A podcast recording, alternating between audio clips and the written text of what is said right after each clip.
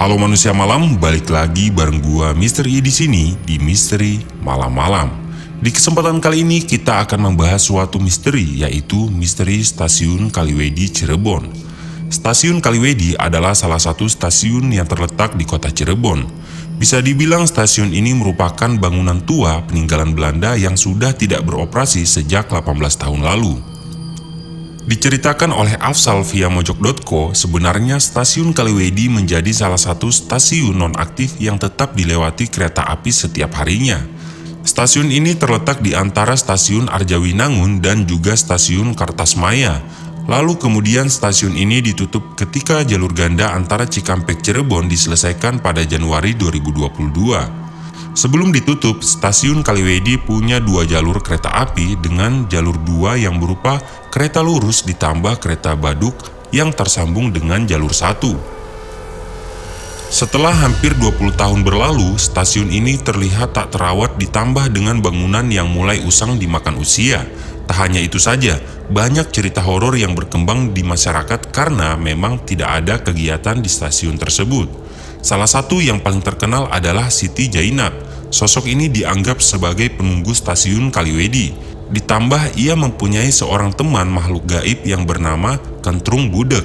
Keduanya sering mengganggu orang-orang yang mendekati stasiun tersebut karena tak suka jika wilayahnya diganggu. Konon telinga orang yang melintas rel kereta dekat stasiun ini akan tiba-tiba tidak mendengar apa pun atau bisa dibilang budek Sebagian orang percaya kalau telinga mereka ditutupi oleh Siti Jainab dan Kentrung Budek. Menurut cerita yang berkembang di masyarakat, sebenarnya Siti Jainab merupakan sosok anak perempuan yang memakai kebaya berwarna putih dengan bawahan batik liris. Konon ceritanya Siti Jainab ini adalah seorang presiden lokal yang kemudian menjadi korban pemerkosaan oleh orang yang tidak bertanggung jawab.